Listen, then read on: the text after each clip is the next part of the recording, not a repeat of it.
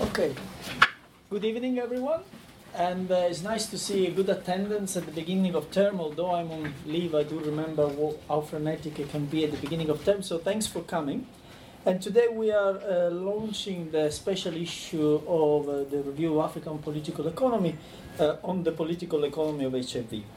So by way of a very quick introduction to then leave the floors to our three speakers tonight, I just wanted to say that what is, I think, in my opinion, very exciting about this special issue is the way in which it links debates on HIV, AIDS, and interventions to combat the pandemic to broader discussions about globalization, uneven development, class differentiation, and the vulnerability to the pandemic.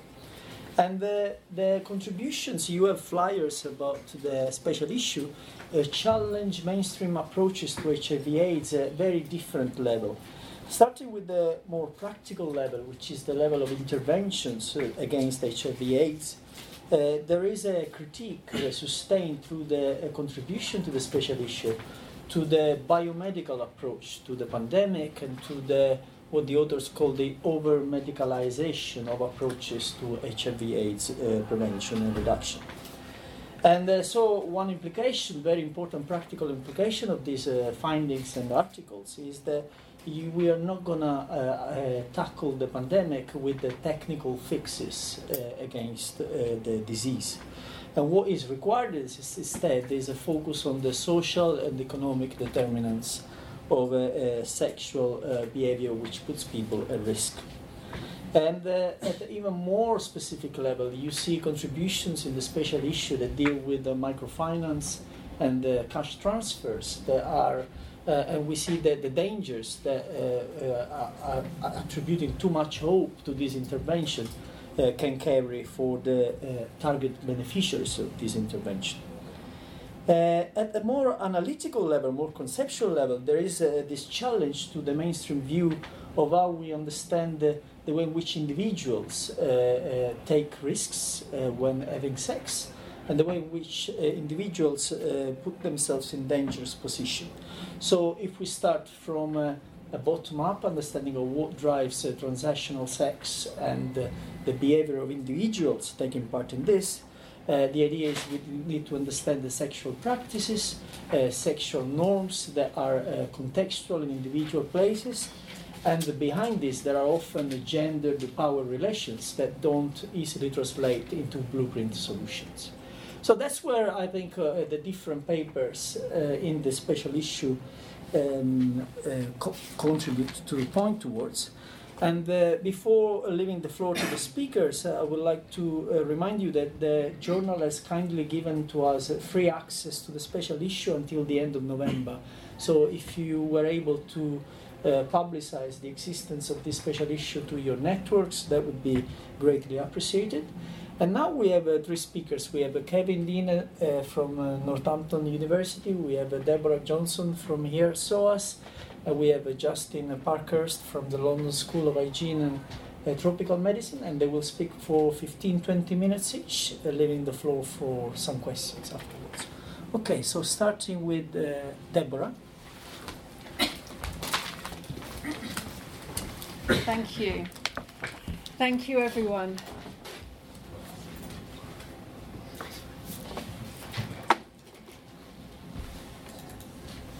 PowerPoint, and I'm just going to get it up.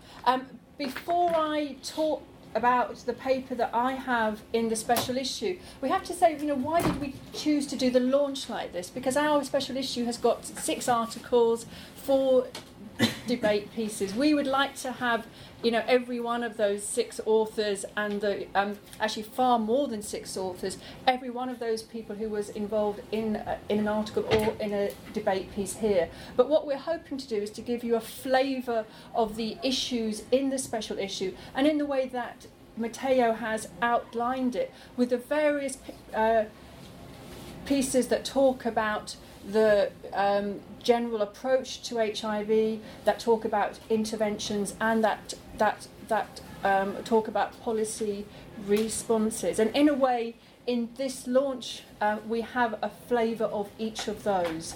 Although be aware, there are debates even within the special issue itself. So I've I was going to talk about the piece that I have in the special issue, Paying the Price of HIV in Africa, Cash Transfers and the Depoliticisation of HIV Risk. Whenever I give a talk to a new group of people, I do always say I have a stammer, I'll get stuck on words, and please just bear with me. So, I want to give you just a short kind of background to the paper, because the paper as it stands, of course, is built on a much longer wave of scholarship about HIV. And we can see very fundamentally it rests on this issue of how we should study HIV. And particularly the politics and the implications of an individual focus versus one that is society-wide. And there's a long-standing debate here. What is the best way to understand HIV transmission and risk? Now, often we sort of summarise the sort of the dominant biomedical viewpoint as being one that focuses on individual choice. I think, to be fair, there is more complexity within the public health approach to HIV, and something perhaps we can talk about in questions. But certainly, it's true that that a number of people writing on health issues have said that the public health approach to HIV is substantially different to the health approaches to other health conditions, in the sense of focusing very much on HIV risk as an outcome of individual choices. And again, the broader concerns have been how much an individual focus can ever lead to long-run changes. And there's been a wider discussion about whether biomedical or whether interventions that have been aimed at changing behaviour have been successful, whether we can find cases where actually the behaviour change message has been successful in sub-Saharan Africa, with a number of systematic reviews of the outcomes of those sorts of interventions being very sceptical about whether there has been long-run success. There's a chair here at the front. And this has been written about by people like Alison Katz very effectively and very well. At the same time, people have argued that that this individual focus on HIV is itself something that increases stigma towards people who are affected by HIV. Because it increases the dialogue about blame and about faulty choices. And people like Eileen Stillwagen have written far more strongly to say that the way that the early discussions of HIV were constructed really focused on an otherness to African populations in particular, and they were built on a legacy of racism and of a view of exceptionalism about African sexuality. So there's been a much longer discussion about the individual focus within HIV policy. The article that I'm particularly that I'm talking about particularly focuses on a much more recent form of HIV risk reduction policy, and these are HIV-related cash transfers. But there are very clear links in what I'm writing about to that longer-run debate about the way we see HIV. So the article talks about HIV-related cash transfers, and I'm already seeing a few people kind of with questioning looks, and so I think it might be really helpful to put up something that shows you what the scale of these interventions are, and then I'll go back and kind of pressy them. Now, this is not the easiest thing to read on the screen, but it gives you an idea of the extent to which there have been cash transfer interventions with the aim of reducing HIV risk.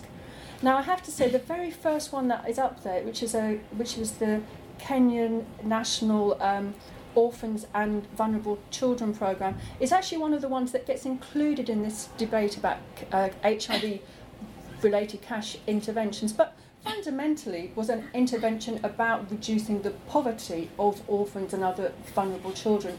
Along the way, HIV information was collected, and it seemed to show a big impact on HIV risk, and so it's often included in this package of HIV-related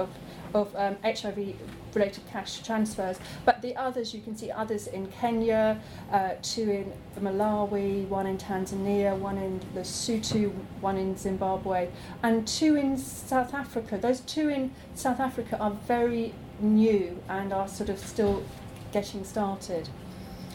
I'm going to go back a bit, actually, then, and sort of say, well, you know, people like Sophie Harman have written about these projects, and you know, there's some seats here at the front, and I've said, well, actually, it's not surprising that HIV-related cash transfers have been latched upon so, you know, with such vigour by the policy world, because they sort of seem to provide programmes that are deliverable, you know, that you can have measured outputs which can be monitored over time, and they seem to be cost effective. So rather than trying to change whole health systems, you have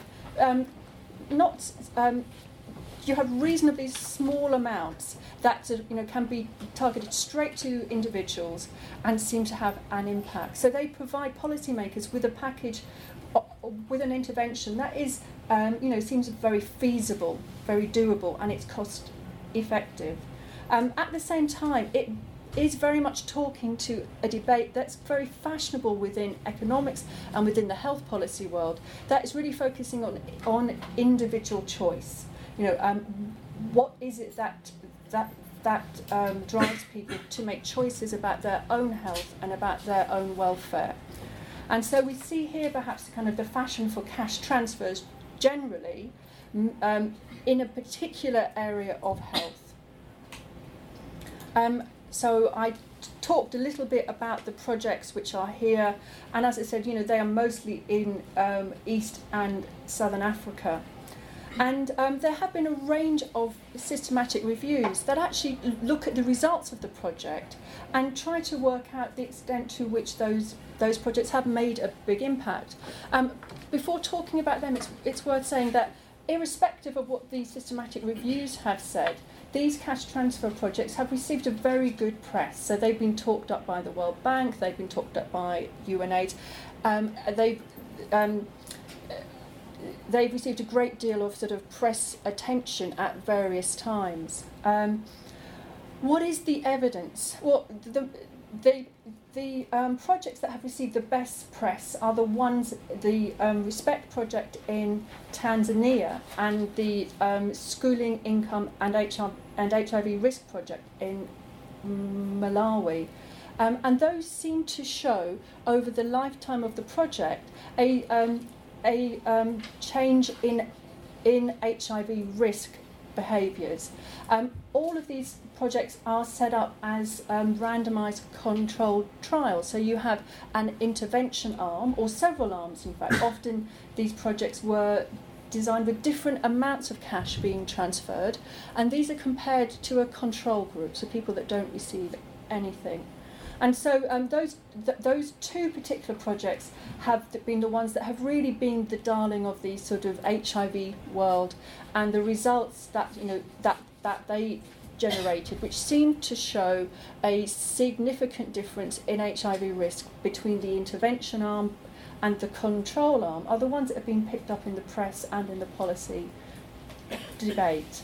But one of the things I wanted to show in this article is actually, if you look across the piece, the effectiveness of these programmes is far less clear-cut, definitely far less clear-cut. And I do summarise that in the article. Firstly, I say, well, actually, if you look at the 4 interventions that actually collect data on HIV prevalence, or on HIV acquisition, in fact, which is, you know, the number of people who have acquired HIV over a certain period of time, HIV acquisition is only lower in 2 of the projects that collected data. In the other two, it was really not so clear that HIV acquisition had been affected at all. And in one particular, that's the Malawi, just to go back and show you, that's the Malawi incentive program. Overall, the project had no impact on HIV acquisition, but interestingly, that was the average of having a impact on reducing HIV acquisition in women, but increasing it in men. The overall outcome was no impact. And that's really important. Why increasing it in men? And when you go back and look at the project documents, the authors there say, well, actually, you know, it's really, we can't really explain it. It's quite hard to explain, but it seems to be that the men who received cash as part of our intervention actually had more sexual partners. They had more sex, and you know, they didn't use condoms, and actually they were probably more at risk after the receipt of the income. The women had less sex and were probably less at risk. And they average it out, say overall the project has no impact. But the warning bells for, you know, all of us here are probably going off, in the sense of saying, well, actually, in terms of understanding how the cash transfer projects are changing people's HIV risk, that differential outcome is really important and shouldn't be reported as no overall impact. So where we have HIV data, it's not clear that the projects were always reducing HIV risk. And it's important to look back at that Tanzania project, one of the ones that is used in all the headlines. But actually, when you look at why, it's because it reduced sexually transmitted infections other than HIV. So there was a significant difference in a range of treatable STIs in the intervention group, particularly the higher paid intervention group, the ones that received more cash. But that didn't bear any relationship to other sexually transmitted infections, including herpes and, importantly, HIV. And so you can see that life was a bit, you know, it's a bit complicated for these interventions. They might reduce some elements of HIV risk, but not others. And certainly we're not always reducing HIV acquisition rates. I say this in the next bullet point, you know, that if you look at all of these projects, particularly those that didn't collect data on HIV itself, but looked at other factors, so, you know, whether people, you know, the number of partnerships and people's sexual debut, in very few cases did the data move smoothly. They found really complex things they couldn't understand. They found in some cases that people might have... in the Malawi project, when they gave people the larger cash income, sometimes what that meant was that girls were actually got married more quickly, and perhaps they had fewer partners, but they were more likely to be married. They were more likely to become pregnant at a young age. So the indicators really didn't move in a simple, straightforward way. And for me, this goes back to the fact that the underlying picture that we're looking at is far more complex, and far more complex than the projects themselves are trying to model.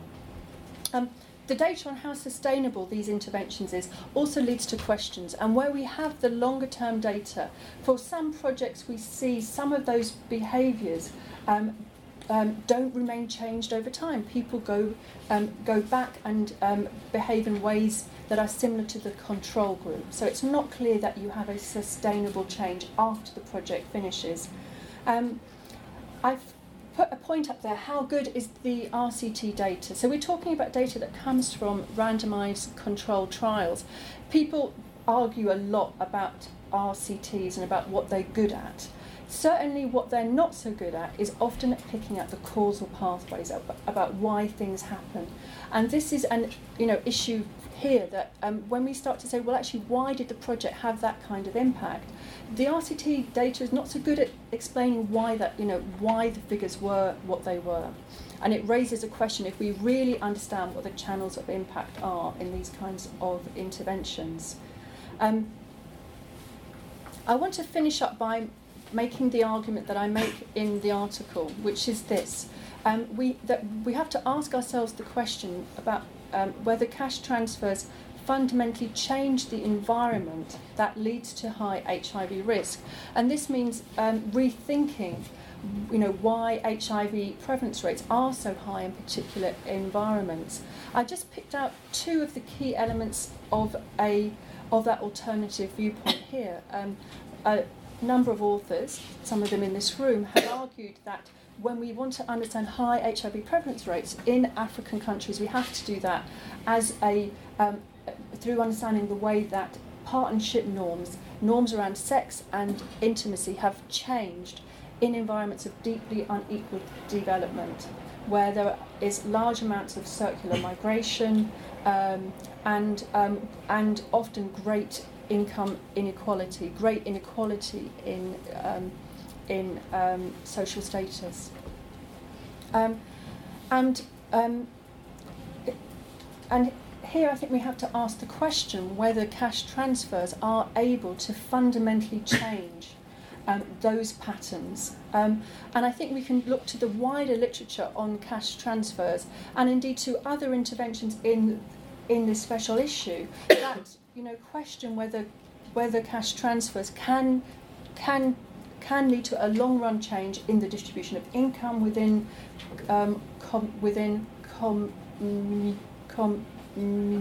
communities, within areas. In particular, whether changing income will actually change people's HIV risk. I'm not going to talk about that further because it's something that Kevin is going to be talking about. I think that the second element I wanted to pick out, which is we also are very well aware that patterns of health provisioning, the character of the health sector, fundamentally affects HIV transmission, and it does that in a range of ways. It does that because of the link between people's health status and the rate at which they will acquire HIV. It does that because we also know that people's ability to access antiretrovirals, drugs that change mother-to-child transmission, fundamentally affect HIV transmission. The access and quality of those health services are crucial, and again we can question whether cash transfers will fundamentally change that, and we can talk more widely to the literature that evaluates whether cash transfers improve health. And what they seem to be really good at doing, especially when they are predicated on people's use of health services, is they're good at getting people to go to clinics or, you know, to go to child health appointments, for example. What it's not so clear that they're good at doing is actually helping people have better health. And one of the reasons why that's often raised is that, you know, cash transfers, where they're incentivised at getting people to use the health system, can get people there in the first place. But what's crucial is the quality of the health services that people receive when they're there. And it's not clear that you know, the programs we're looking at are going to do anything to improve the quality of health services. So to end up, the argument I make in the paper is that we, you know, instead need to consider more fundamental changes in the social and economic organisation to change health risks. And those changes are changes both at the domestic level but at the international scale as well. Two examples why at the international scale: the ability to govern the health conditions of migrant workers is a crucial one in sub-Saharan Africa, and it's something that domestic governments themselves are not able to, or, you know, have limited power of changing. And secondly, the conditions under which governments are able to promote economic growth, to deal with patterns of uneven development, are ones that are constrained often by the international character of the international evaluation of economic policy, and by fiscal rules over government spending. So just to finish up, I argue that cash transfers simply avoid these big questions. They ask people to change their behaviour, but without changing the environment in which high rates of prevalence have been brought about. They are attractive to policymakers, but they avoid the big and difficult questions. So thank you.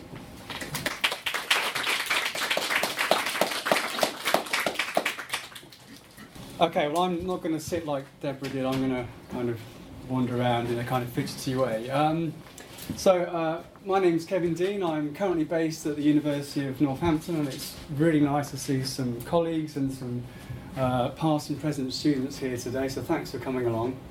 It's also nice for me to be back at SOAS. This is where I did my undergraduate, master's, PhD, so it's really nice to be back once again.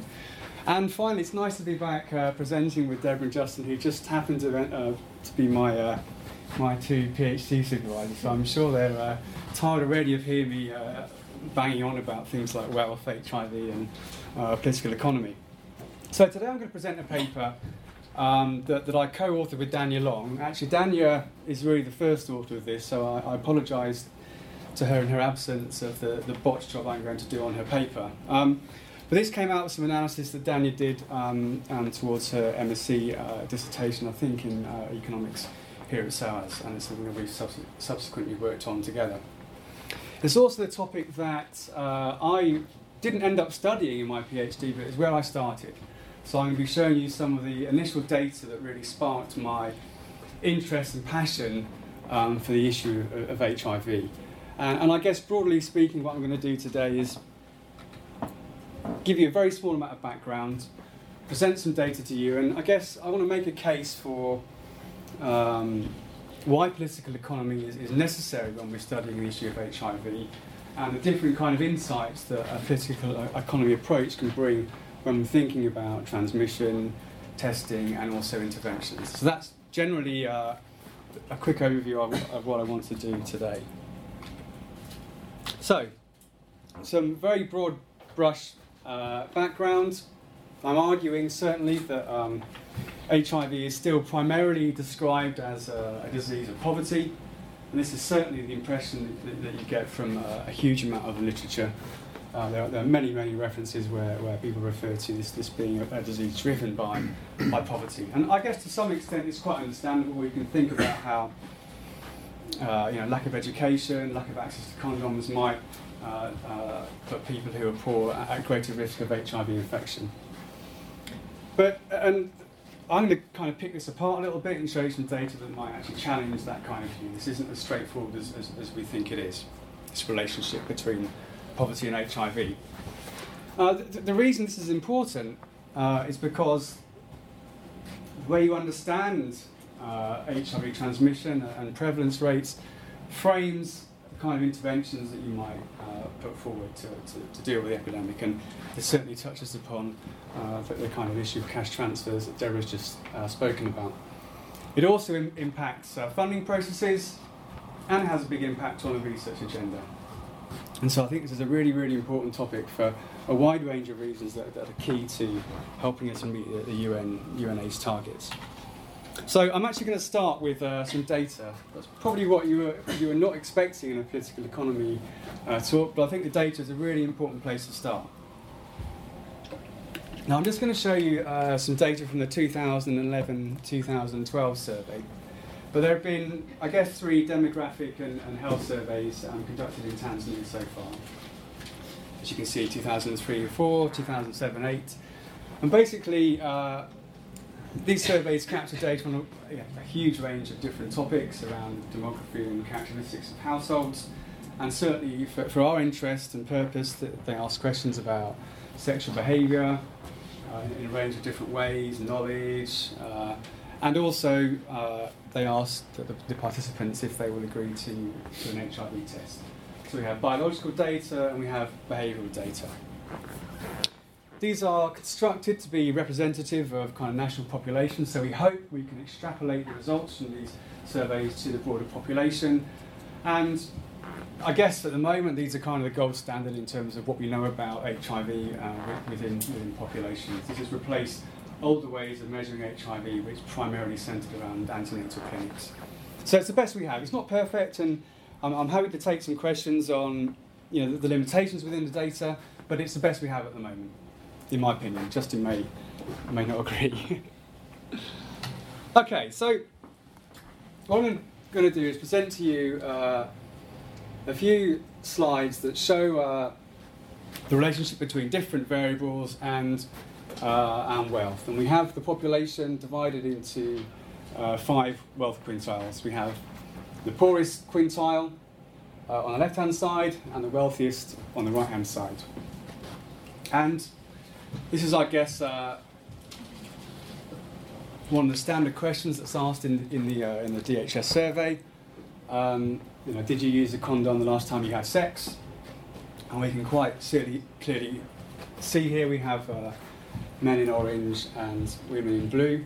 We can see that if you're in the wealthiest 20% of the population, you report that you're more likely to have used a condom the last time you had sex compared to the poorest quintile. And we can see there's quite a clear kind of wealth gradient.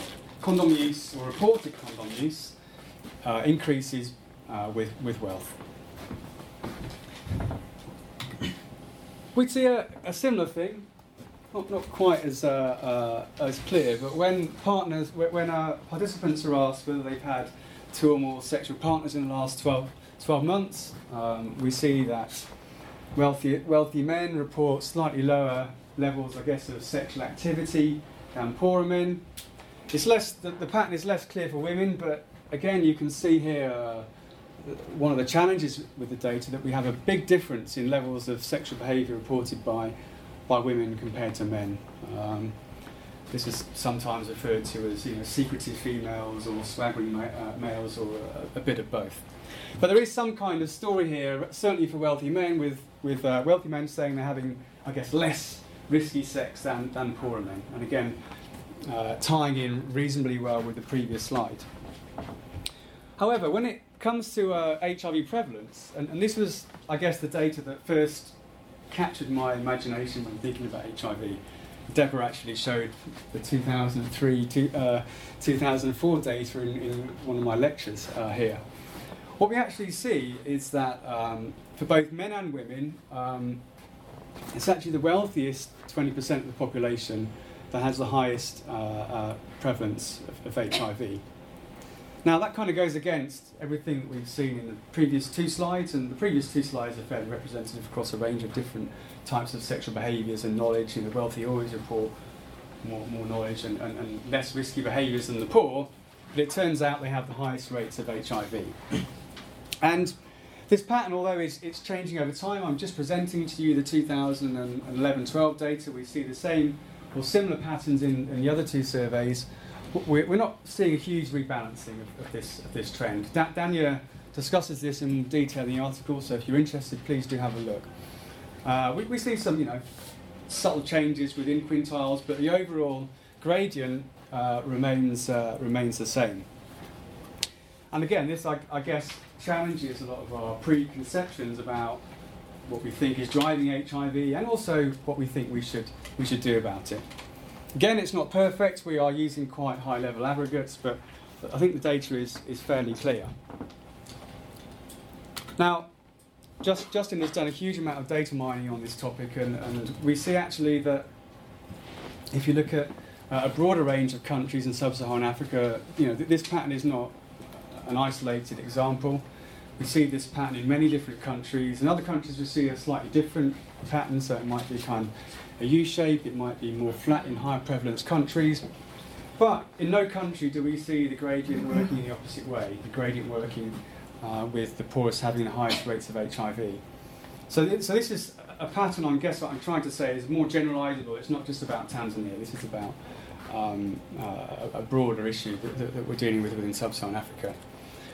And, Mishra et al. Kind of crunch all these numbers and put them through some statistical models and find out that once you control for all the background characteristics, that they come to a slightly weaker conclusion, but more, as important, which is HIV does not disproportionately affect the poorest in sub-Saharan Africa. I think that's a really strong and interesting conclusion. Now, I could be challenged on this. I'm giving you quite, I guess, a one-sided argument here.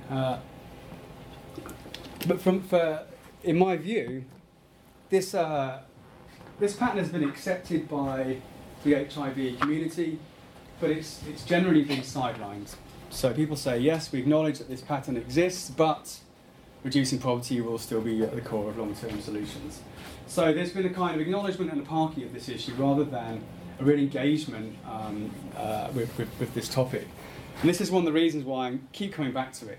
Nothing's happening in policy-making circles, nothing is happening within research circles either. I mean, I could be corrected, but I have not seen one paper that's investigated this issue in relation to specifically wealthy people.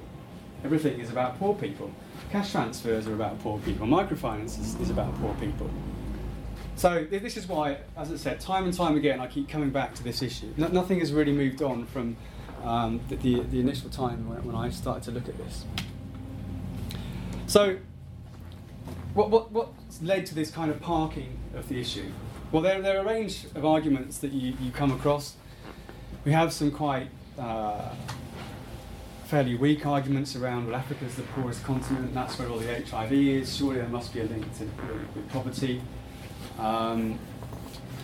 We have this kind of argument, and Berger talks about this. She kind of says, well, okay, people just assume that once this pattern is known, that the wealthy they'll make a rational response to the epidemic, and they'll be the first section of society to change their behaviours. Yeah, so they're more rational, they have better education, better access to condoms.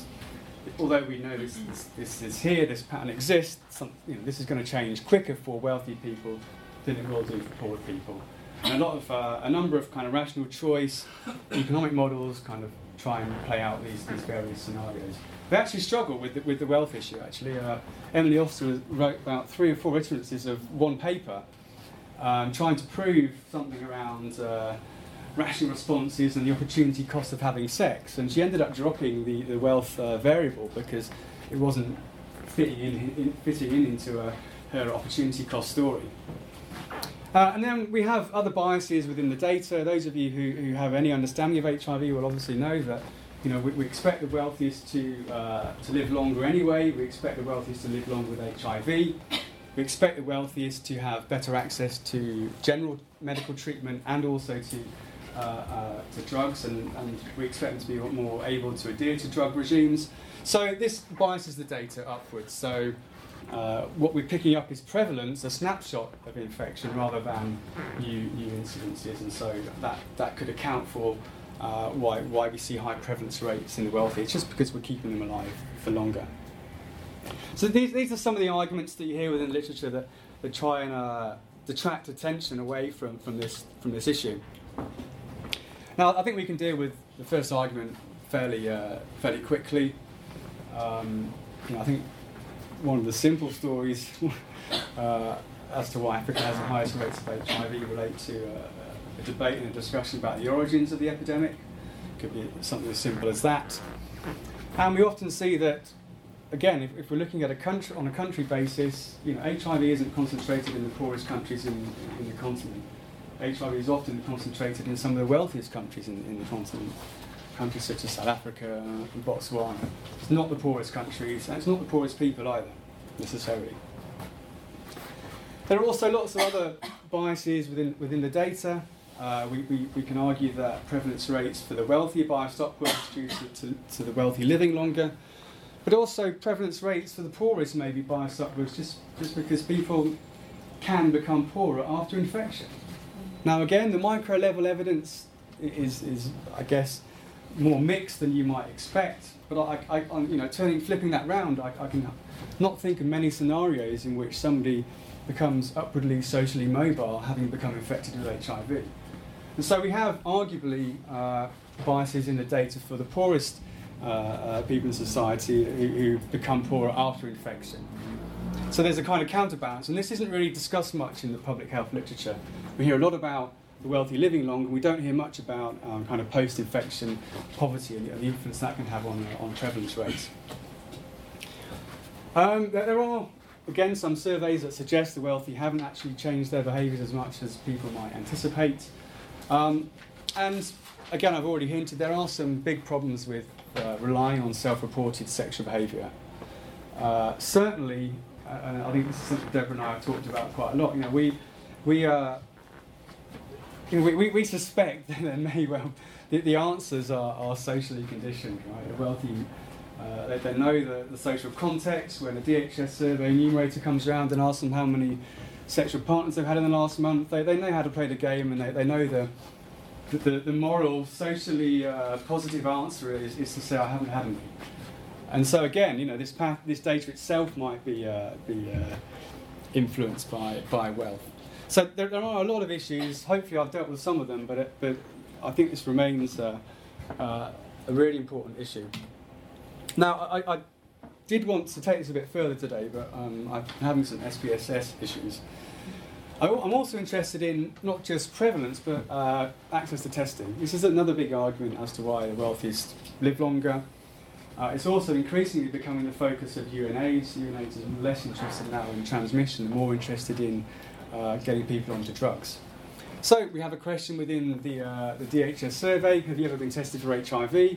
As expected, we can see a clear pattern here. We can see that the wealthiest men and women are more likely to say, yes, I've had an HIV test, than the poor one. And again, that's something we would kind of expect. But there is also some other data within the DHS surveys, which relates to whether individuals within the survey agreed to have some of their blood taken for an HIV test within the survey. Yeah? So this isn't, have you ever taken an HIV test? This is, did you let the survey guy take some of your blood for a test? And instead of having a clear pattern where the wealthiest should be more likely to agree to give blood, it turns out they're not. It turns out they are as likely, if not slightly more likely than the poorest to refuse to give a blood sample. Now, I've become quite fixated on this bit of data, purely because this is data on what people have actually done. This isn't data on what they said they've done, whether they've had a number of sexual partners or had an HIV test. This is people agreeing to a test or not, and we see a very different pattern when we look at this issue. Going back to the previous slide, just very quickly, although we have higher rates of being tested within the wealthy, and this is the work that Dania and I are now beginning to do. We're beginning to look at what's the relationship between infection rates and testing, because, you know, are the greater testing rates within the wealthy, are they high enough to make up for the higher rates of infection? As it turns out, and I hopefully will have some data to prove this at some point, it turns out that people in the wealthiest quintile are as likely to be unaware of their status as people in the poorest quintile. Again, another conclusion that begins to challenge this sort of simplistic narrative that we hear. Okay, so this is basically the last slide. So, you know, thinking back to the theme of our special issue, you know, the political economy of HIV, what can a political economy approach bring to helping us unpack this relationship? Well, the first thing I think a political economy approach can do, and I think this is what the special issue is trying to do, is to bridge the gaps between different bodies of literature. And I think, you know, within the special issue we have people writing from a range of different disciplinary backgrounds.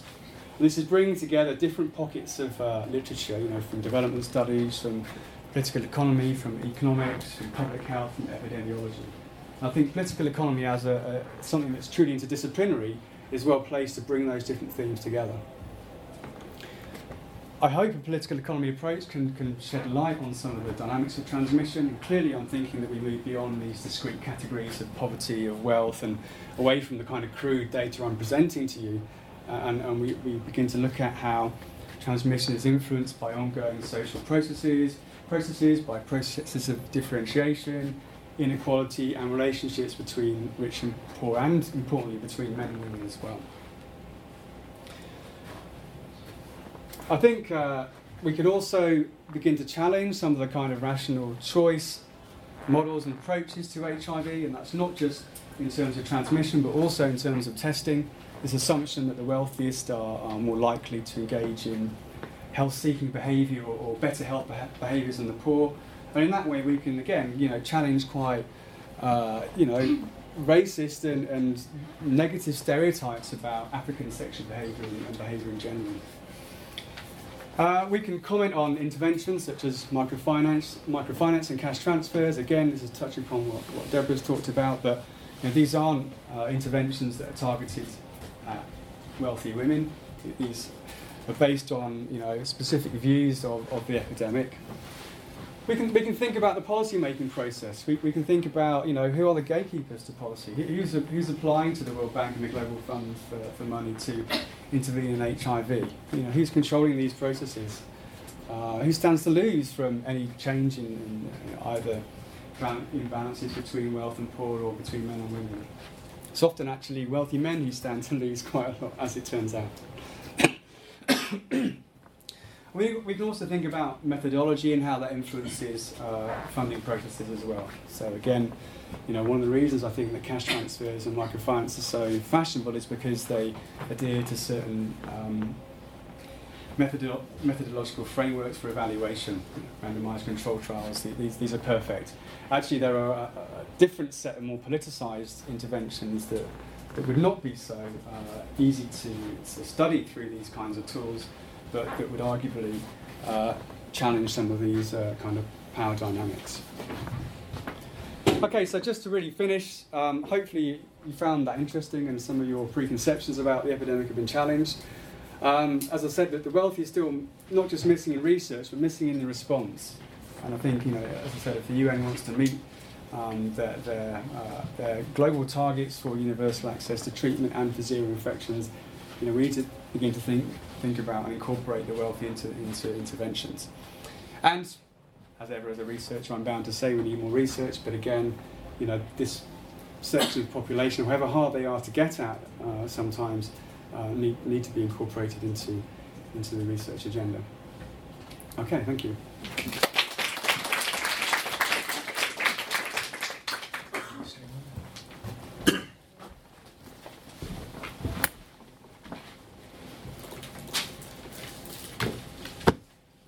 Right, good afternoon or good evening now, almost. I don't know if I'll sit or stand. I might get up at some point. So my name is Justin Parkhurst. I work at the London School of Hygiene and Tropical Medicine. I know a few of my colleagues and the students from there are here, which is just up the road. And I'm going to talk a little bit. I have the envy, the great position here of coming last, so I can comment on or reflect on anything that came up in Deborah or Kevin's talks, which I totally agree with what they're saying.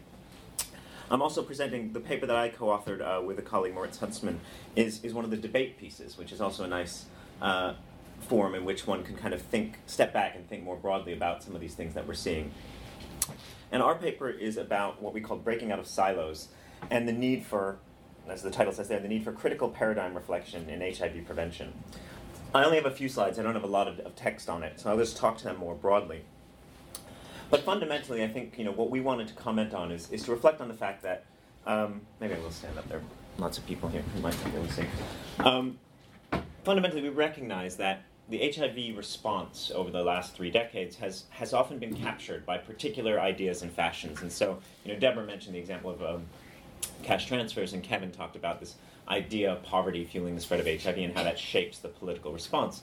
But we've seen that many times, in many ways. So we've seen a focus on providing IEC, information, education, and communication, as the appropriate response to HIV, despite for years finding very little actual impact on sexual behavior.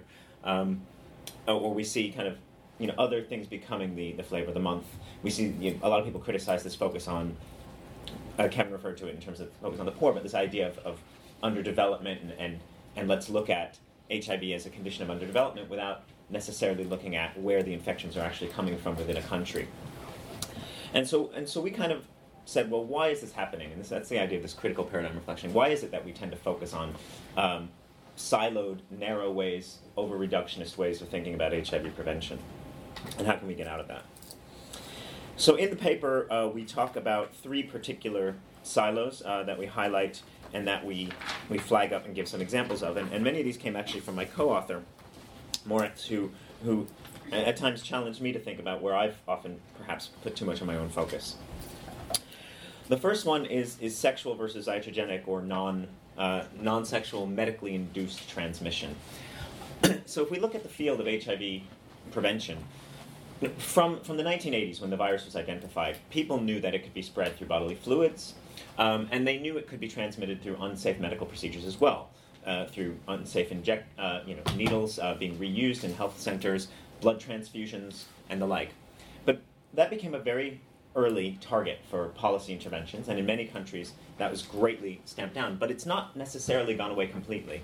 And yet we see almost no attention to this now in the international policy response. I went to the UNAIDS website and I put in iatrogenic, and almost nothing comes up, just in terms of their general search. Moritz, my co-author, has done work in Tanzania, like Kevin, and pointed out that the National Strategic Plan, the National HIV Policy, reports that 2% of infections are due to unsafe drug injections, so unsafe illegal drug injecting, sharing of needles. 98% are due to sexual transmission, and 0.0% due to unsafe medical procedures. Now that's just a phenomenal statistic. Absolutely no medically induced infections in a country like Tanzania, which in the paper we cite a source saying that about 30% of hospitals have no facilities to diagnose HIV, and we know that there's a lot of underfunding and shortages. Now, I think one of the reasons that this has become, in a sense, a silo of thinking is that many people are scared that if they start challenging the dominant narrative, they'll be labeled denialists. So there was, especially in the 1980s and early 1990s, a very big push by some academics, particularly one or two in the United States, who argued that the HIV leading to AIDS as a virus caused syndrome was false. I think over the last 2 decades, we've had overwhelming evidence that that theory is flawed.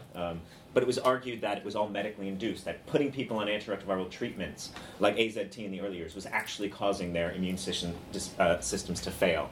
And so I think after that experience, many people felt that if you criticize medical treatment, you might be aligning yourself with this discredited and widely frowned upon way of thinking. But we know, we can go back, before that controversy, we know that unsafe blood supplies, unsafe use of injecting equipment and the like can spread HIV. And even if it's a small, occasional infection, what occasional iatrogenic transmission can do is it can link otherwise isolated networks of individuals. And so if you have a community with a high prevalence of HIV attending the same health center as a community with a low prevalence of HIV, and there's one or two cross-infections due to medical transmission, it might be a small percentage of your infections, but it could, in a sense, multiply your dynamic. So it's just one of the examples of that we think thinking has been focused in silos and that it's not allowing engagement with these potentially important prevention approaches. The second silo thing, and I think that's come up a lot in the previous examples, is kind of the social versus medical silos. So this idea that HIV has been over-medicalized is banged on about by the social science community. And we have occasional conferences on social science and humanities of HIV where we lament how HIV response is still over-medicalized. And this focus on treatment in particular, this inability to recognize the social and structural dynamics of sexual change. Some great examples of that come out from Kevin and Deborah's papers as well. This idea that randomized controlled trials are a simple intervention that you should, not randomized controlled, excuse me, cash transfers can be tested in randomized trials, and you can just assume generalizability. This comes out of a medical silo of thinking that thinks treatment is generalizable. A cash transfer is a treatment. Now, the social world, some of the students from London School of Hygiene will have heard me say this before, is fundamentally different from the natural world, right? The reason why an intervention of giving somebody money works, the actual causal mechanism, is not universal. Right? If I give you money, anyone in this room, you'll use it differently because of your social context and your personal context. It's not like giving a drug. If I give everybody in this room a non-nucleoside reverse transcriptase inhibitor, it's going to work at the cellular level through the same mechanism. It's going to stop viral RNA transcribing into DNA within the nucleus. That's what reverse transcriptase inhibitors do. Cash doesn't do the same thing for everybody. So to be going into communities on the other side of the world, totally different social and structural context, giving people money and then just assuming that it's going to work for everybody in the same way is patently ridiculous. And the data show that. Now, some of these studies are better designed than others. Some of them do involve process evaluation, which try and study it. But that example you gave, Deborah, of the Malawian conclusions that the impact was... what's the term, I think, was there was no impact, no causal, the conclusions, where there was no overall impact, when they actually found it reduced risk in women and increased risk in men. Just, again, shows that obviously people have sex for different reasons. Men and women in this community are using money for different reasons. Obviously, if men in the community have kind of a tradition of spending cash on sex workers, then giving them cash is a bad idea, right? But did anyone think of going in before this intervention and asking people, who are you having sex with and why? Right? That level of background investigation is being missed by over-medicalizing the disease. That said, we also make the point that social scientists sometimes are over-siloed as well. For a lot of social scientists, it's always sex, and it's always about sex, and it's always about broad sexual things, when in fact, technical interventions, medical interventions can have a great deal of impact. I think one of the reasons why UNAIDS is going down the route of universal test and treat, trying to get everybody onto drugs immediately, is because they've tried and struggled so hard to change sexual behavior. It is incredibly complicated. But that doesn't mean medical interventions are useless. Reducing viral load by increasing the number of people on treatment does reduce infectivity, and that's a good thing if you're trying to reduce HIV infection. Male circumcision, hugely controversial among some social scientists, but it does seem to show protective effect if it's taken up by men and if it's desired by men.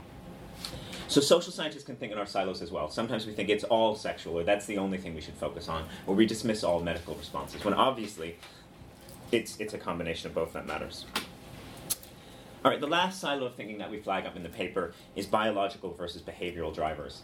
This is where Moritz, my colleague, really challenged me, because a lot of my work up until now has been on structural approaches and structural drivers of behavior, in a sense. And Moritz has said, basically said, look, there's this core body of academic literature that's really looking at co-infections with other conditions, particularly in sub-Saharan Africa, where we have very high rates of prevalence and where we seem to have a per-sex transmission rate that's much higher than in the West. So why is it that the infectivity in sub-Saharan Africa seems to be much higher for each individual act?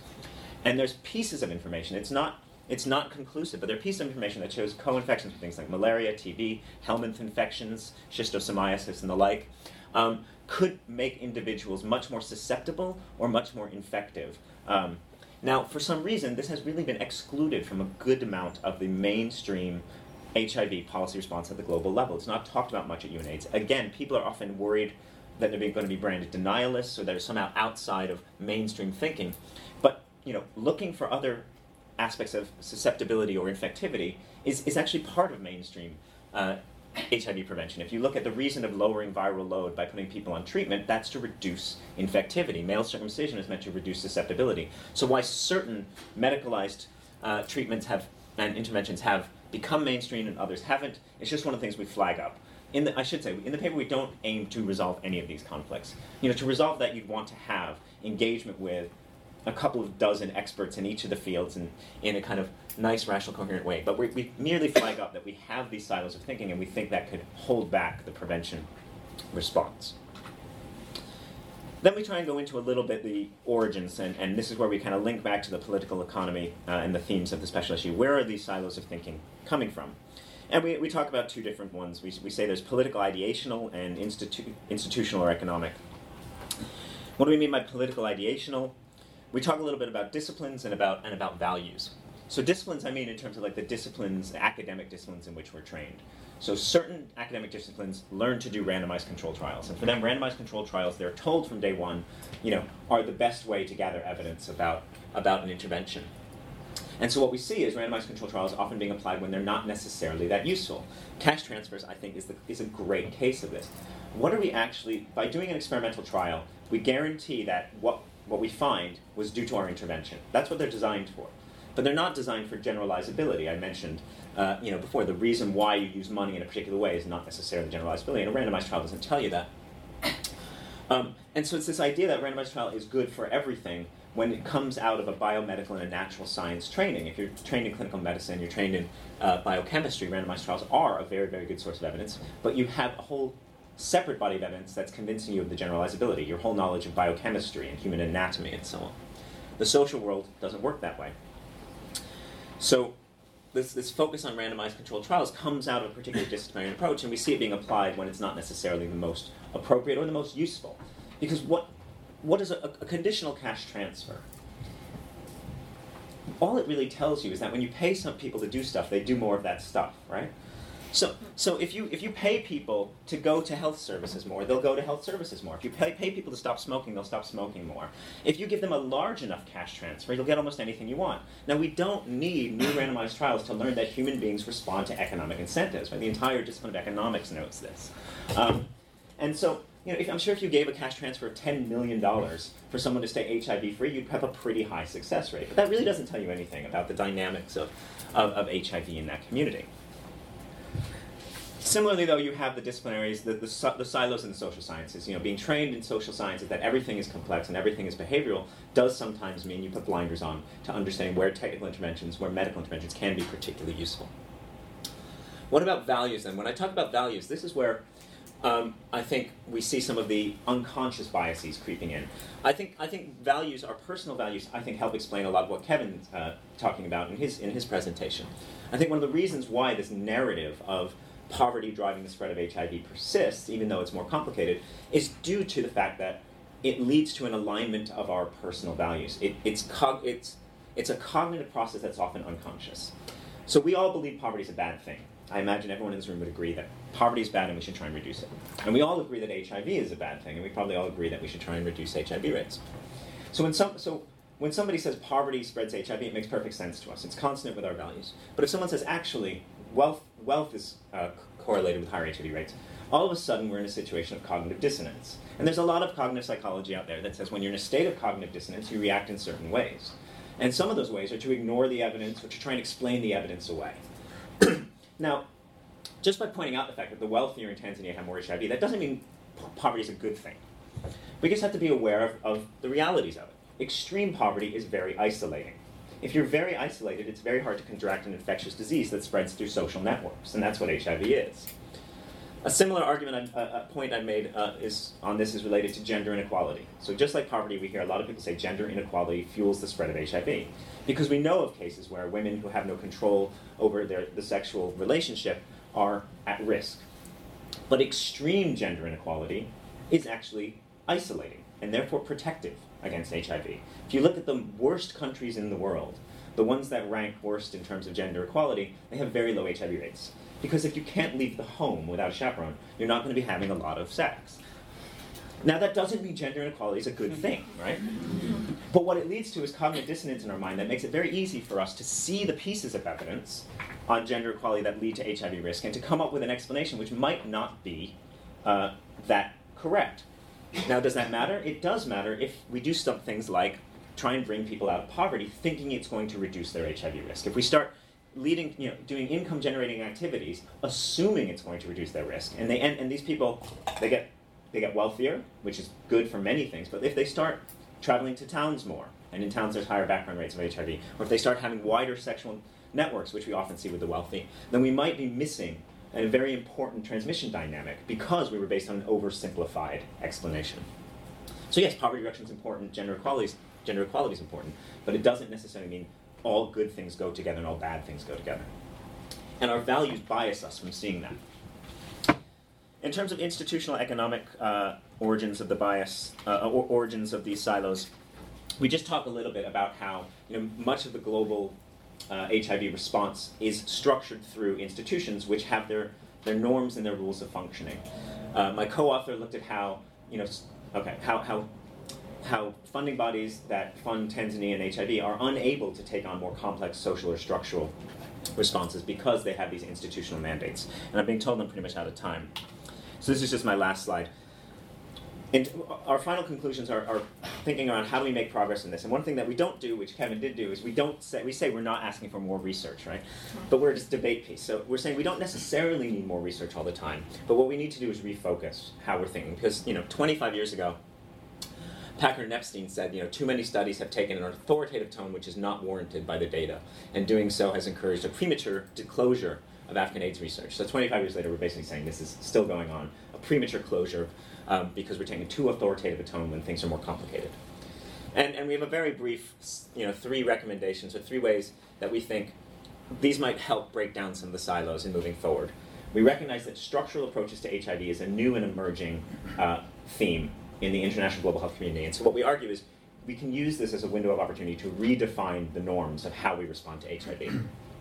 So first off, we should be aware of our biases, and we should be aware of our silos. When going into HIV prevention, we should always ask ourselves, are we doing what I've been trained to do, and therefore what I think my discipline tells me I should do, or am I approaching it based on the actual real dynamics on the ground? I think we're at a time where we could try and reformulate best practice. So the role of hierarchies of evidence. Deborah said, people debate the roles of randomized control trials. There should be no debate. It's pretty cut and dry what randomized control trials are and what they're for. They're designed to guarantee internal validity, which means you know that you had an effect. They don't tell you anything about external validity. You need separate evidence for that, and that should be crystal clear. So the fact that we're still having these concerns, sometimes they are transferable. You just need to have different evidence to explain it. So we could reformulate best practice. And we should begin from a position of complexity. Anytime someone goes in and says, I have a solution, a single solution, a simple solution, something that you can do at one point in time, should raise alarm bells. And at the moment, it's kind of the other way around. It's much harder to convince the global HIV community in terms of the people setting policy and spending funds that we need to approach things in a complex way. It's much easier to convince them to say, I have a simple, single intervention, whether it's a cash transfer or whether it's test and treat. If instead that proposal, the person proposing a single response, was looked at with skepticism, I think we'd go a long way to breaking down these silos and having a much more robust response. So thank you very much.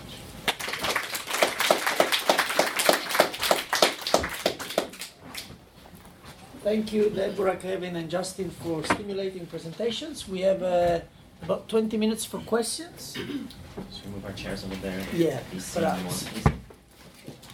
We also have refreshments afterwards as well. Yeah. So stay around. Incentive not to ask anything. Yeah. Yes. Okay. My first question, I was doing some reading, and they tried to give an explanation on why the most wealthy had a higher incidence of HIV. I don't know if maybe you read it as well.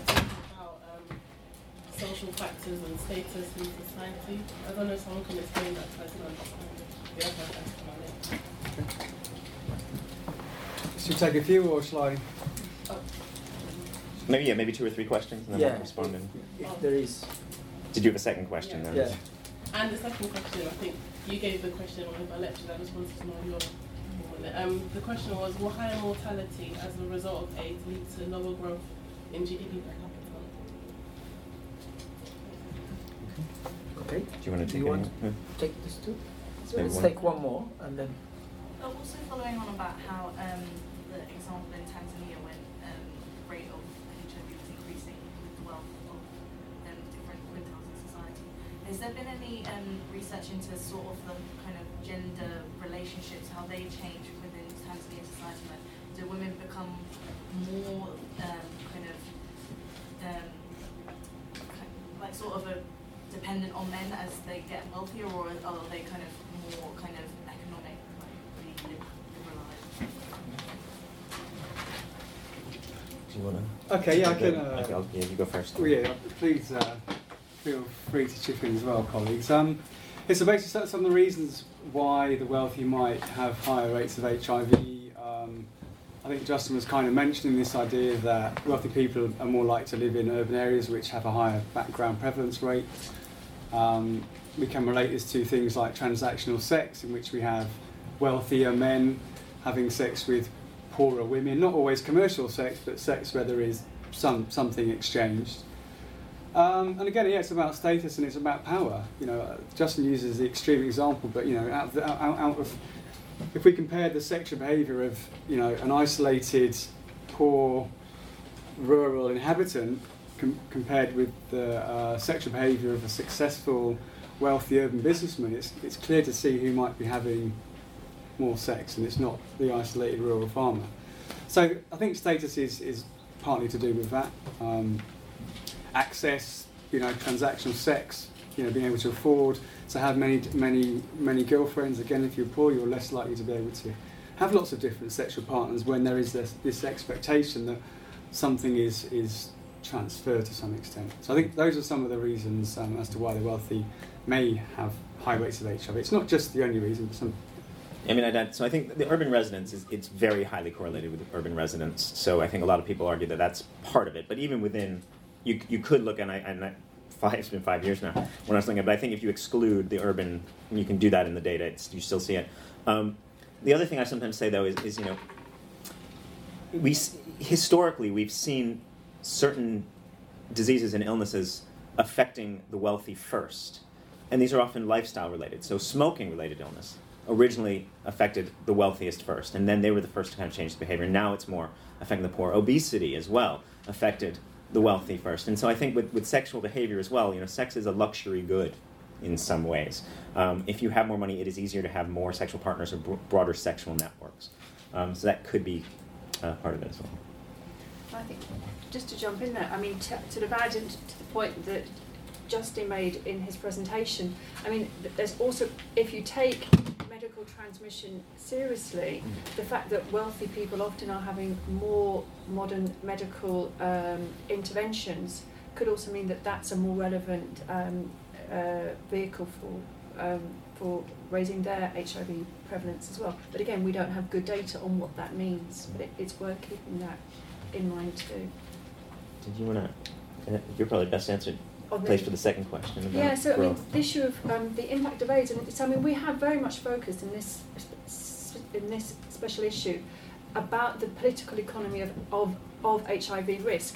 And you're quite right, one of the things we haven't talked about is, you know, what is the implication? And I think that's something for a sort of different discussion, but I think you're right to question whether or not higher mortality is going to, you know, what sort of impacts that has. I mean, my own personal view is it does have long-run impacts. It changes the supply side of the economy and the demand side as well. And I think fundamentally, you know, raises a set of dynamics that will lead to poorer economic growth than otherwise over time. Happy to expand on that. There's a lot of kind of theorizing about it, but I don't know if there's a lot of research on it in terms of outcomes. I mean, one of the problems with the research that is there is often where it's taken place, and again, there hasn't been enough research, I think I'll join Kevin on that one, is that often it's focused on the supply side, what happens to the number of workers, what happens to the incentives to invest. I think what's been missed out, and you see it in the best research, you know, some of the best research, for example, in South Africa, has been anthropological, and it talks about, well, what happens to what people do, what kind of, how does high rates of spending on AIDS-related healthcare, how does it change what, you know, people do and, you know, what they buy? And you can see high rates of indebtedness. You can see people are beginning to concentrate their spending on healthcare, and they're not buying other things. They're not engaging in the economy in more positive ways. And that's something that I worry about. And we only have tiny glimpses of that, but we should be worried.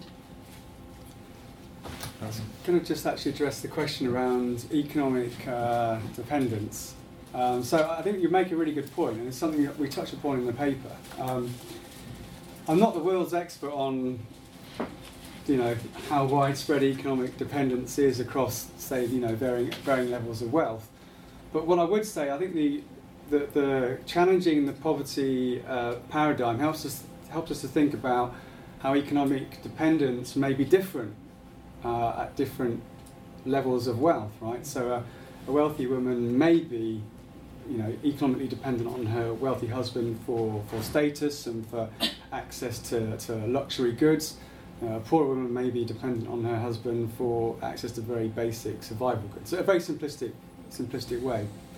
Now, when we're thinking about interventions that are designed to address economic dependence of women on men, the international community comes up with things such as like microfinance. Now, clearly, microfinance is an intervention that takes a very specific view of HIV, but also economic dependence as well. It's the poverty-related economic dependence, and the idea that, you know, you need to give women a loan so that she can have a separate income, and that will give her more control over her sexual behaviour or reduce the need for her to engage in transactional sex. It'd be ridiculous, I think, to suggest that we need to give wealthy women microfinance to reduce their economic dependence on men. So I think your question helps us think about what are the different types of economic dependence and how might they be addressed by different types of HIV-related policy. I don't think people have answered it, that question as you framed it. I think it's a really good question because it cuts to a lot of these points about how things will change and are complicated. So, you know, the idea of if women are coming out of poverty, how that affects their gender relationships and then affects their sexual risk, if you're looking at it from that perspective, I don't think has been really engaged that much. But that's the kind of questions I think we'd be calling for, more investigation at that level, not just assuming that being a woman means a certain risk profile, but actually looking at the dynamics. Any more questions? Yeah. Justin, you mentioned the desirability of taking an equitable paradigm or adopting an equitable paradigm, and then we're focusing particularly on complexity, and my guess is multi-causality and the need to try to get much more fine-grained data, but also in context and so on. Would you do you have a kind of a view of what would be the most appropriate critical paradigm in this sort of context? Because in other settings, that means particularly amongst this perspective, for instance, and that's often not about complexity, and it's not about understanding multiple and direct causation. Yeah. You know, my guess is you're still thinking fairly quantitatively, but much more sophisticated laws of quantitative analysis. I wouldn't say necessarily quantitatively. I mean, I think I've written one or two other things that kind of, and Kevin has as well, kind of looked at this kind of social theory more broadly, and you know, we haven't cracked, you know.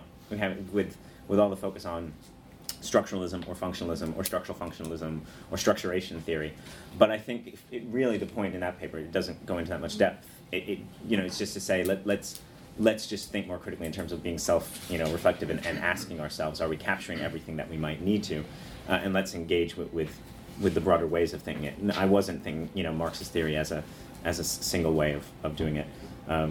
I mean, one could even try and run complexity theory itself, you know, and what that means in terms of things that are complicated, things that are complex, things that are chaotic. I think that provides sometimes some useful perspectives, but I wasn't pinning down one. It would be a bigger discussion to figure out which.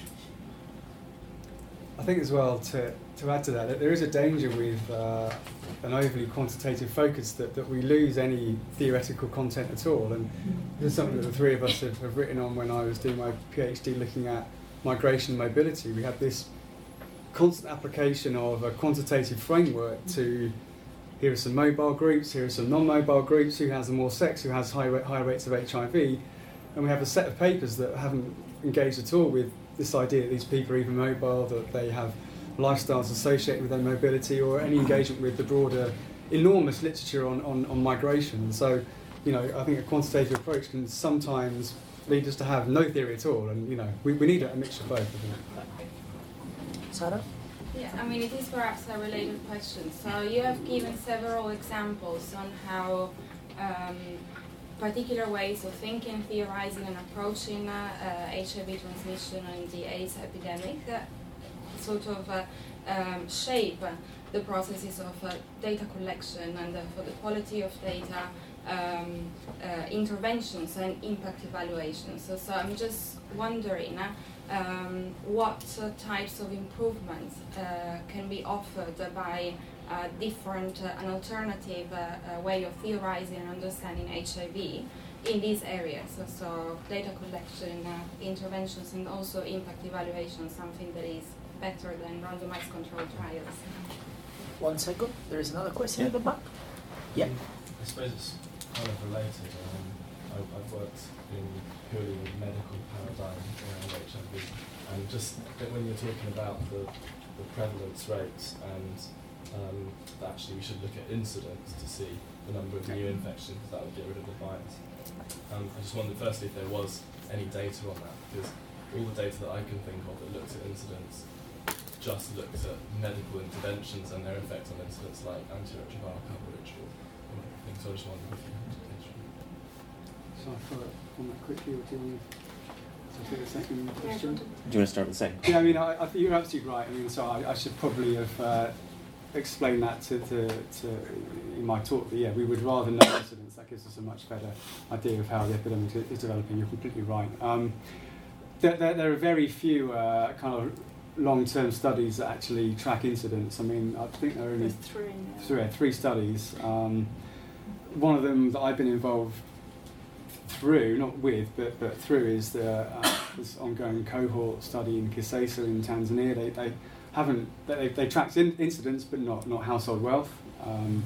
And again, I think there are similar issues with the other two studies. So yeah, you're right. We're working with high-level population data that's very static. It doesn't tell us much about the ongoing dynamics. But as you know, it's so costly to run an incidence tracking cohort over 10, 15, 20 years when you're repeatedly testing and asking questions of, 20,000 people? I mean, it's a costly exercise, but you're right, that's what we'd rather know that data, definitely. But certainly some people do try and incorporate as much as they can. So pure incidence data from a cohort is few and far between, but certainly when I was doing my PhD a while ago, people were using as proxy indicators, for instance. They were looking at, say, infection rates in young women in particular going for testing at antenatal visits. The idea being that they probably would have been infected in recent years if they're in a certain age cohort, because at that time when there was no treatment, anyone infected at birth was dying before they were sexually active. And so sexual activity was only starting in those early years. And so if you looked at prevalence in that segment, it was a good proxy indicator. I think you'll find mathematical modelers try and put all these pieces together. So that's where you see people actually trying to sit down and say, well, what do we know about prevalence? What do we know about incidence? How can we perhaps extrapolate what they mean taken together? And that's where you see the most sophisticated uses of it. But it's a good point, and a good kind of indication that social scientists working on HIV need to know their data and need to know the difference between prevalence and incidence. They need to know the time lag, and the link to mortality, and why a prevalence rate will or won't be falling and what you can attribute it to, because you'll see people, whether social scientists or not, but just who don't really have that epidemiological understanding, talking about, prevalence, we see prevalence fall from 10 to 6% in 2003, so obviously there's something done in 2002. But you'd probably have having something done in 1995 if you're going to see a prevalence decline in 2002, because it takes that long for people infected with HIV, if they're untreated, to eventually develop symptoms and die. And that's the only way prevalence goes down. So you need that level of understanding, and you need that kind of cross-disciplinary engagement. Just to say that when I said three earlier, there are three studies that I found that are incident studies that do measure wealth, two in South Africa, one in Zimbabwe, and one finds that the wealthiest have the highest incidence, one finds that the middle groups have the highest incidence, and the other can't find any link between wealth and HIV incidence. And so that's really important, because those are three studies that are in areas that are quite geographically close, and it shows that this is more complicated. We have to understand the context in which people are having sex and the factors that lead to risk. And trying to draw a simple story, just as Kevin has said, the data doesn't support it. So. But yeah, it's a real sum. We need more incident studies, and we need social scientists to be working, on those to ask the right questions, so that we have more information on wealth and occupation, for example. You can rarely find any data on occupation in any incident studies, and so you really can't, kind of map why it is that particular groups that we know from anthropological work have, higher risks. I think that one of the takeaway messages maybe is that, the data will never tell you an absolute fact that's generalizable and happens everywhere. So you're not going to look at it and say, okay, the wealthy have more HIV or the poor have more HIV. Because at one point in time, it might be that the wealthy have more HIV, like in the United States in the 1980s. And then a decade or two later, it might be that the poor have more HIV, like the United States now. And it might change from a homosexually driven, perhaps, or injecting drug use to a more heterosexual. It might change for all sorts of reasons like that. So, instead the message is, what is it beyond that, those data that you need to know to understand the dynamic of transmission in your context? And the political economy kind of helps talk to that. What is explaining what you're seeing at this point in time, rather than, does this tell us anything about wealth as a whole? Because obviously the money itself, or the lack of money, doesn't give you a virus. It's how that plays out in a particular dynamic. I don't want to ignore the first question, though, because I think it's a good question about what can we do in terms of new approaches? Can we move beyond randomized controlled trials and the like? And it's easy. Randomized controlled trials you could set up, and I do often, as kind of the proverbial straw man to knock down. I think we are seeing progress already in that. Many, many people who do randomized controlled trials now for behavioral interventions incorporate what I would call process evaluation, basically asking questions about why is it working for some people and not for others. There's a lot more emphasis on theory of change going in behind them now, so a lot of funders will not fund them unless you have quite clearly laid out why do you think this will work. But I still think there's, they're often developed without necessarily a great deal of thinking about local context and local socialization. The other thing I think you're seeing changes is, UNAIDS and bodies like that are talking about. They're adopting the language of structural approaches. Now, in our paper, we talk about this fear that structural approaches are going to be reduced to a package of, you know, 3 technical interventions. You do microcredit, you do cash transfers, and you do one other thing, and that's a structural intervention. But it's better than not thinking about structural interventions at all. You know, it's step by step you make those changes. But I think we do see incremental improvements. Would you like to add to Sarah's question? I mean, I was thinking about that question, and I think, just to change it slightly, what we've been talking about has been the kind of set of data that is being used to talk about HIV incidence, and that often focuses on difference in HIV incidence among people in the same population in the same country. And I guess I'm going to echo people like Bridget O'Loughlin that say, well, fundamentally there's something that is wrong with this methodology. So it might tell you who has the highest rates of HIV incidence in South Africa or in Tanzania or in Ghana, but what it doesn't tell you is actually why rates in South Africa are so much higher than rates in a comparable country elsewhere. And that kind of the methodology for understanding why there are differences between countries, not just differences within them, I think reflects sort of a different history within public health, and is one that we should go back to. And so I think for me that's an important set of questions that we haven't been asking, and linked to that is a failure in the way that we collect data and collect information. So. Thank you. We have time for a very final question, if anyone. Yes? I think there was one interesting thing that comes up is this non-obvious association between HIV and income or wealth, and I really was struck by your chart. So I've now heard a lot of reasons why, as you become richer, your opportunities for sexual activity increases, and that might have an effect. But you would also expect that as you become richer, you become more aware and you take more precautions. So that's not happening. So what's your hypothesis in this condition? I take Justin's point that this is very context specific. But do you have any ideas of why that's not happening to any substantial event? Why are the top 25% of the population completely ignorant of the fact that they have to take precautions, it seems? Well, I mean, I think that the simple answer is that I guess a lot of them are. I mean, this is the balance within the debate. So we can't assume that everybody who's wealthy will engage in protective behaviour, but undoubtedly some will. I mean, so, you know, for some people, being wealthy will lead them into a situation where they can, you know, protect their health. For others, it won't necessarily. So it's about different pathways and different impacts of wealth on people within the same cohort. Can I just add one thing? Yeah, of course. So does that mean, therefore, that the biggest impact would be if you could change the behaviour of that percentile with some knowledge of the consequences of that behaviour? I mean, is that really where this is taking us? I mean, I think as Justin hinted in his presentation, you know, UNAIDS and the public health community have been trying to change people's sexual behaviour from day one of the epidemic, and it turns out that actually changing people's sexual behaviour is incredibly difficult, whether you're poor or you're wealthy. I mean, this is why UNAIDS is stepping away from looking at transmission and really focusing on treatment. They've almost, I don't want to put this too strongly, so please feel free to tone me down, but it's almost like they've given up on transmission. They said, we can't do that. We tried for 30 years to change people's sexual behaviour. As Justin said, it's a very complex issue. People have sex for many, many different reasons. So, you know, rather than continuing to try and address that, we're now going to focus on, you know, access to treatment, giving people drugs. You know, and some people have been advocating for drugs for everybody, not just people who are infected, but people who aren't infected. You know, give drugs to every single person in sub-Saharan Africa, and you know, no, the virus will not be transmitted anymore. That's kind of one extreme, what we call treatment as prevention. So, I think we've moved away from the focus on sexual behaviour, but I guess all I was doing was presenting this data to challenge some assumptions about, I guess, the enhanced rationality of wealthy people. Yeah.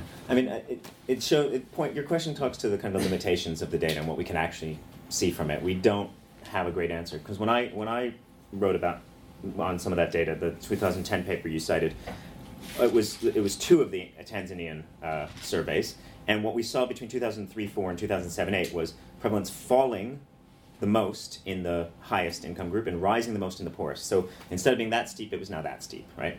But what you showed is that subsequently it hasn't changed. It's not continuing that kind of tipping. But again, these are prevalence data, and it could be one hypothesis. It could be that the wealthy are taking up safer behaviors, but they're also accessing antiretrovirals more, so they're living longer, right? That could be a hypothesis, but we don't know. Those data don't tell us that. That would make some sense. It would agree with observations about other health conditions I talked about, where the wealthy do take up safer behaviors first, as they did with diet-related and smoking-related. But we don't know for sure. That is where we do need more research to explain it. And I think just to make an ending comment on that, one of the issues is, I think, still there is a lot of secrecy about the experience of living with HIV in most settings, not just within sub-Saharan Africa. And I still think we have yet to see the full impact of the high rates of HIV prevalence on society. So whether we can really say that people are fully aware of the risks that they experience, whether people are fully open about having experienced them, I think the culture of secrecy and denialism is there and does have an impact. But as Kevin and Justin says, we're hypothesising that that's the case. Some more hands are creeping up. How are we doing on time? Okay. Thank you very much for coming. Let's bring this to a close, and please join me in thanking our speakers for fascinating presentation.